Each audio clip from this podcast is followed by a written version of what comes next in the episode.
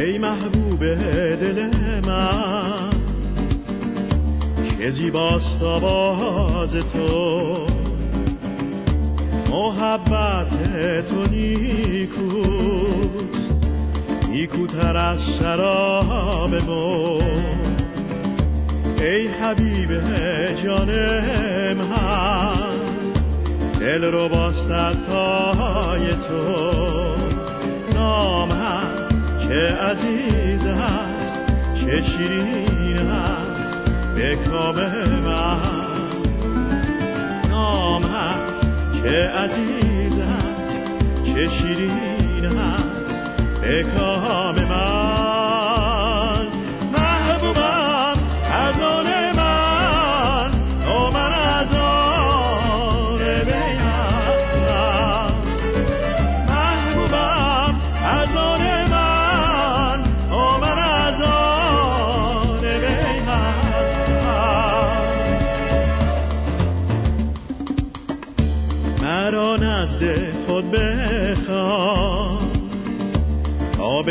سویت بدمم روزها در سایه تو. به آرامی خواهم نشست. مرا به هجله هایم آبر تا شادان شود بیا محبوب من. نجات من. امید محبوب من نجات من امید من.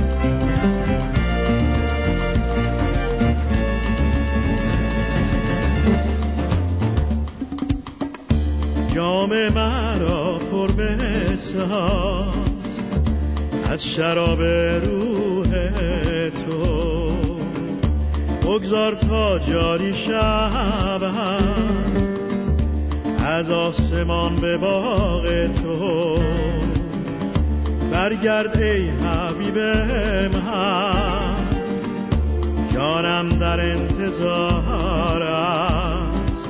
بیا محبوب من نجات من امید من. بیا محبوب من نجات من امید من.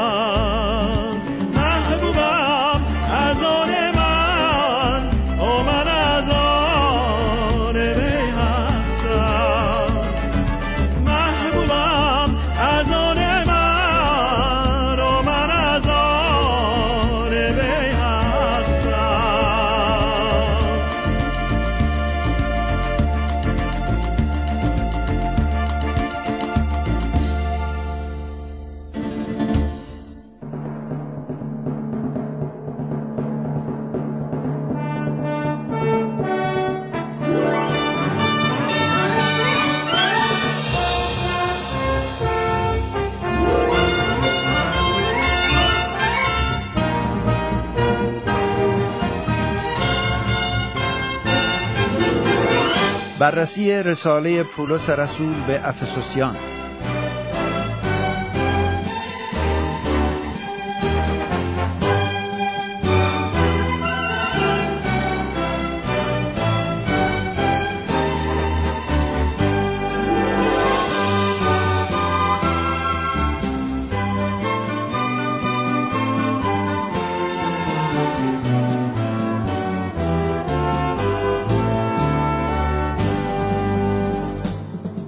دوستان عزیز در ادامه درسای زیبایی که از رساله پولس رسول به افسوسیان داشتیم اکنون به فصل پنجم و آیه بیست و دوم رسیده ایم و از اینجا به بعد می‌خواهیم در مورد مسیح کلیسا و روابط خانوادگی صحبت بکنیم. اجازه بدید این قسمت از کلام خدا را قرائت بکنیم از رساله افسوسیان فصل پنج از آیه 22 تا آخر این فصل. میفرماید ای زنان شوهران خود را اطاعت کنید چنان که خداوند را. زیرا که شوهر سر زن است چنان که مسیح نیز سر کلیسا و او نجات دهنده بدن است. لیکن همچنان که کلیسا مطیع مسیح است همچنین زنان نیز شوهران خود را در هر امری باشند. ای شوهران زنان خود را محبت نمایید چنان که مسیح هم کلیسا را محبت نمود و خیشتن را برای آن داد. تا آن را به قسل آب وسیله کلام تاهر ساخته تقدیس نماید. تا کلیسای مجید را به نزد خود حاضر سازد کلکه و چین یا هیچ چیز مثل آن نداشته باشد بلکه تا مقدس و بیعیب باشد. به همین طور باید مردان زنان خیش را مثل بدن خود محبت نمایند زیرا هر که زوجه خود را محبت نماید خیشتن را محبت می نماید. زیرا هیچ کس هرگز جسم خود را دشمن نداشته است بلکه آن را تربیت و نوازش می کند چنان که خداوند نیز کلیسا را. زان رو که اعضای بدن وی می باشیم از جسم و از استخوانهای او از اینجاست که مرد پدر و مادر را رها کرده با زوجه خیش خواهد پیوست و آن دو یک تن خواهند بود. این سر عظیم است. لیکن من درباره مسیح و کلیسا سخن می‌گویم. خلاصه هر یکی از شما زن خود را مثل نفس خود محبت بنماید و زن شوهر خود را باید احترام نماید. چه سخنان زیبایی و مخصوصا با توجه به اوضاع خانوادگی قرن حاضر چقدر این تعلیم لازم و ضروری است. و حتی در خانواده های ایمانداران این اصول چقدر لازمه که بیان بشه و آنها را ما پیاده بکنیم. در این قسمت از روابط خانوادگی سخن می‌گوید.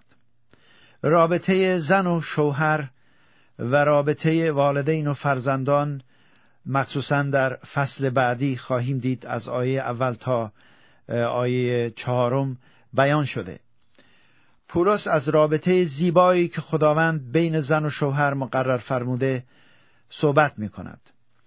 در کتاب پیدایش فصل دوم خداوند بعد از اینکه آدم را آفریده بود گفت که خوب نیست که آدم تنها باشه و خداوند فرمود که بهتر براش یک همکاری یک معاونی یک کمک یک کسی که او را کمک بکنه بسازم بیافرینم.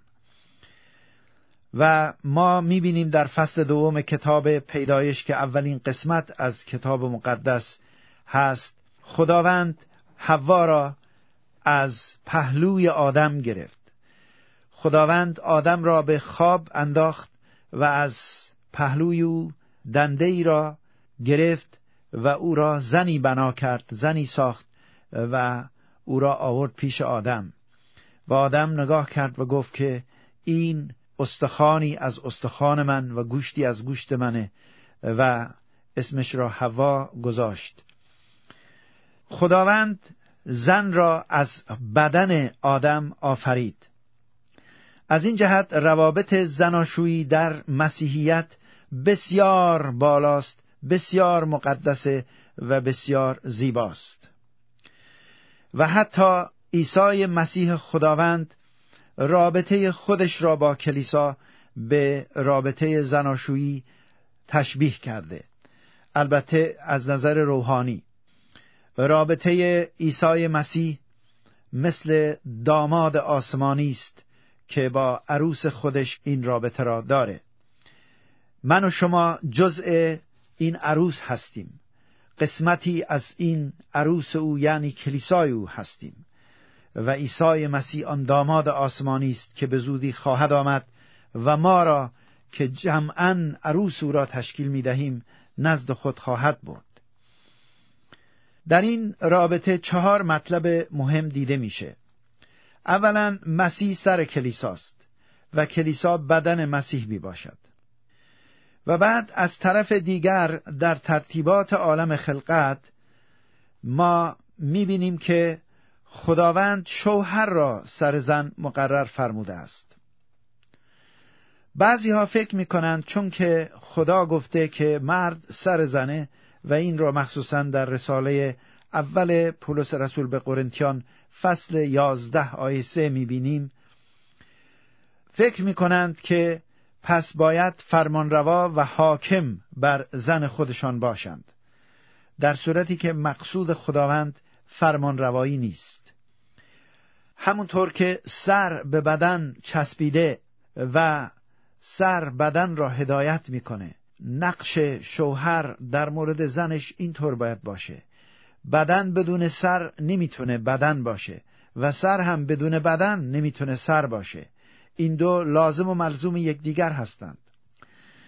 از طرف دیگر بعضی از خانم ها فکر می کنند که احتیاجی به سر ندارند احتیاجی به رهبری ندارند و خودشان را یک پا مرد حساب می کنند ولی خداوند در مشیت الهی خودش این طور انسانها را ساخته. مرد را مرد ساخته و زن را هم زن آفریده. زن نمی‌تونه مرد بشه و مرد هم نباید سعی کنه نقش زن را بازی بکنه. هر کس باید جای خودش رو داشته باشه و باید مطیع آن سیستم الهی باشیم تا بتوانیم با خوشحالی در این دنیا زندگی کنیم و روابط حسنه باشه. نکته دوم این است که طبق آیه 24 مسیح از کلیسای خود اطاعت می‌خواهد و این حق اوست. همونطور که کلیسا مطیع مسیح باید زن نیز مطیع شوهر خودش باشه. البته وقتی میگیم مطیع منظور این نیست که در چیزهای بد هم مطیع باشه. مثلا اگر شوهر بی ایمانه و میگه که خدا را انکار کن زن هم خدا را انکار بکنه. نه در این امر دیگه زن باید نسبت به خدا مسئول باشه. اما در تمام روابط زناشویی در امور خانوادگی و در امور زندگی زن باید مطیع شوهر خودش باشه یعنی او را احترام بکنه و با هم همکاری داشته باشند. طبق آیه 25 مسیح محبت خودش را به کلیسا داده و در مرگش بالای صلیب و تهیه کفاره میزان عشق عظیم خود را نسبت به کلیسا ظاهر فرموده است. و این نکته سوم از این نکات هست.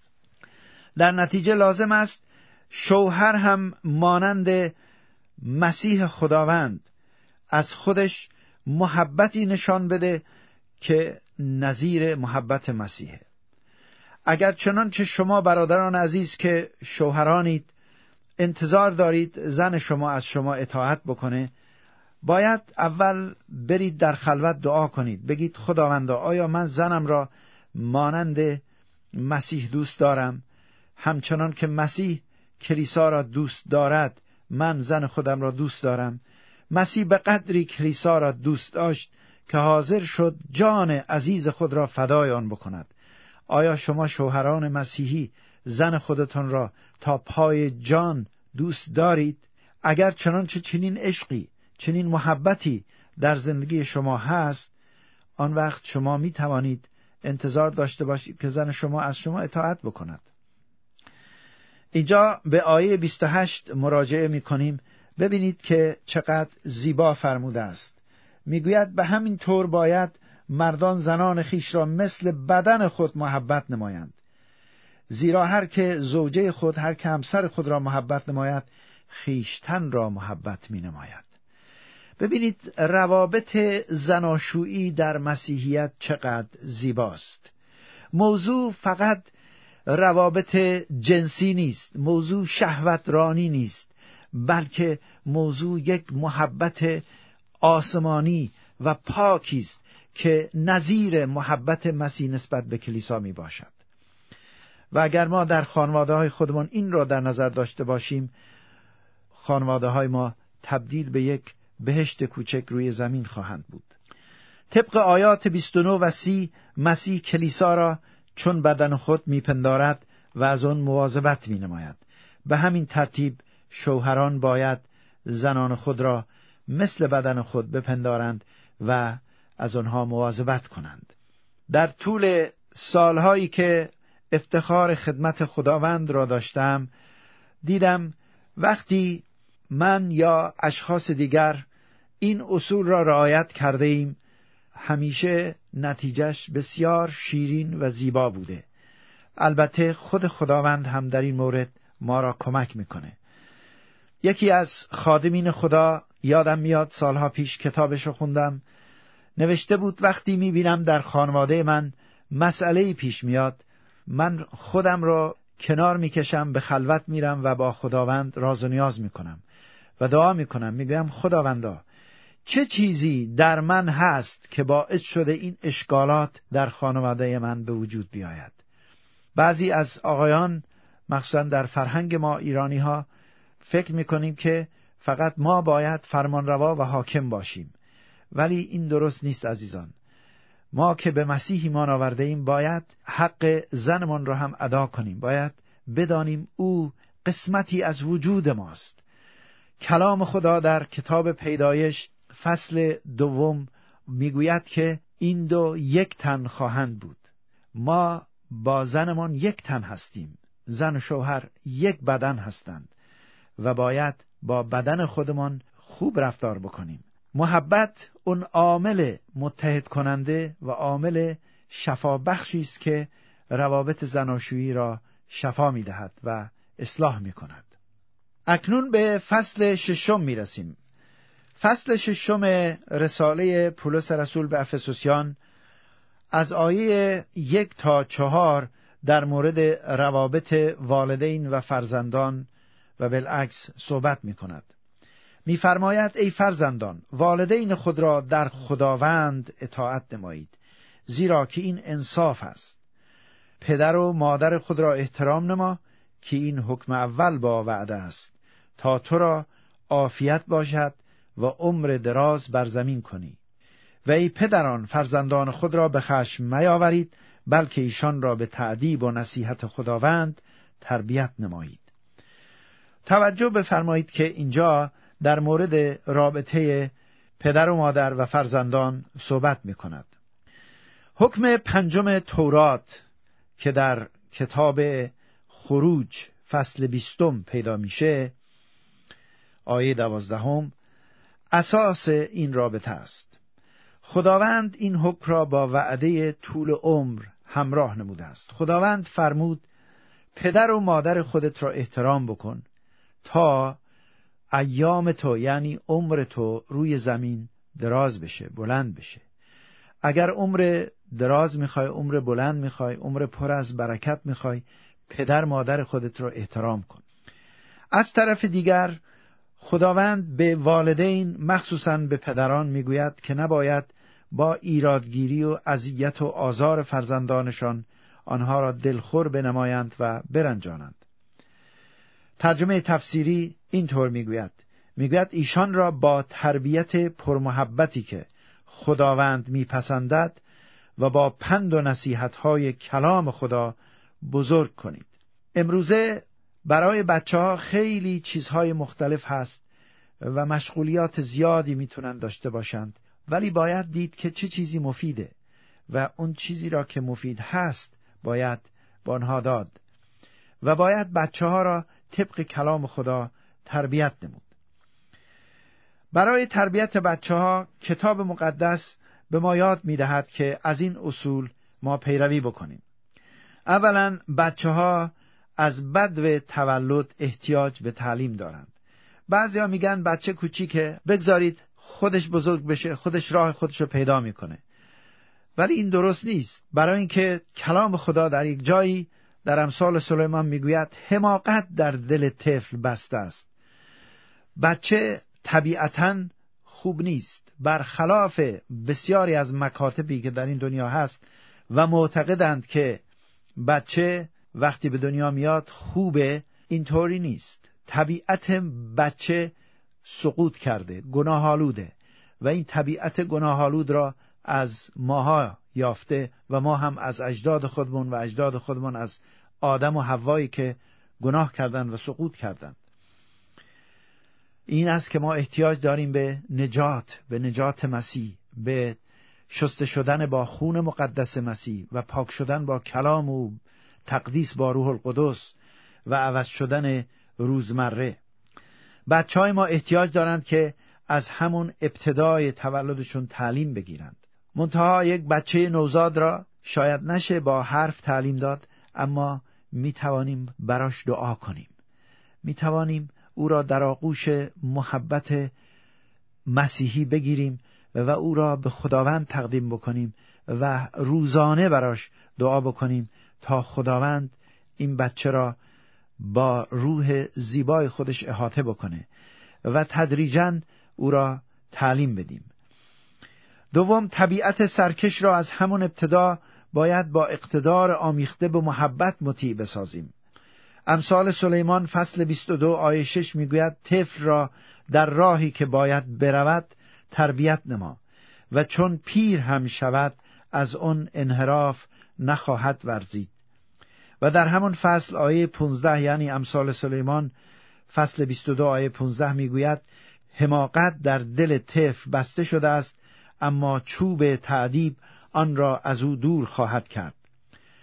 امثال سلیمان فصل 13 آیه 24 میفرماید کسی که چوب را باز دارد از پسر خیش نفرت می کند اما کسی که او را دوست می دارد او را به سعی تمام تعدیب می نماید تعلیم روانشناسانی مثل آقای فروید که گفتند بچه را بذارید به حال خودش و هر چه دلش می‌خواد بکنه باعث شده این همه اسیانگری این همه گناه این همه فساد در نسل جوان به وجود بیاد و نسل جوان لجام گسیخته و بیبند و بار و فاسد بشوند. این خلاف کتاب مقدسه. اصول کتاب مقدس هرگز عوض نمیشه. حتی اگر قوانین مملکت هم عوض بشه و یک مملکتی بگه که بچهتون را شما تعدیب نکنید تنبیه نکنید این قوانین خلاف کلام خداست. البته در تعدیب بچه ها باید مواظب باشیم که آنها را از روی خشم و غضب تعدیب نکنیم. و این نکته سوم در این قسمت هست. باید مطابق امثال سلیمان فصل 19 که میفرماید پسر خود را تعدیب نمازی را که امید هست اما خود را به کشتن او وامدار. من متاسفانه والدینی را دیدم که وقتی خشمگین میشند برای اینکه دل خودشون را خنک کنند بچه ها را می‌زنند. و این خیلی خطرناک و مضره. تعدیب و تربیت باید توأم با محبت کامل باشه. بچه باید بدونه که شما دوستش دارید. نباید بچه را با حس انتقام جویی تعدیب و تنبیه کنید و نباید دق دلتون را روش خالی کنید. چهارم شما باید خودتان مرتبا هر روز وقت معینی را به دعا و مطالعه کلام خدا بدید و برای فرزندانتان نمونه زنده باشید. عزیزان در مقابل موج خروشان فساد قرن حاضر هیچ قدرتی نیست که بتونه بیسته و بچه های شما را بتونه اصلاح بکنه. بچه ها با این موج خروشان برده میشند مگر اینکه شما خودتون والدین عزیز شما در حضور خدا هر روز در دعا باشید وقت بدید به دعا وقت بدید به مطالعه کلام خدا و از خدا کمک بخواهید. حتی اگر بتوانید با صدای بلند دعا کنید بچه ها صدای شما را بشنوند و از شما سرمشق بگیرند. و این باعث میشه که بچه های شما بدانند که خداوند کیه. و البته این کافی نیست. باید زندگی شما هم زندگی من و شما نشان دهنده حقیقت مسیحیت ما باشه. خداوند به همه والدین فیض و توفیق بده که بتوانیم با هم این کارها را انجام بدیم و خانواده های سالم و خوبی را تربیت کنیم. دوستان عزیز فعلا شما را به خدا میسپارم. امیدوارم در برنامه آینده که بقیه فصل ششم را ما بررسی خواهیم کرد بتوانید به این برنامه توجه بفرمایید. خدا نگهدار.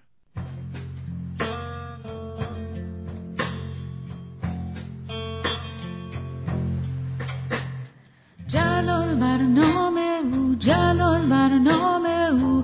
آی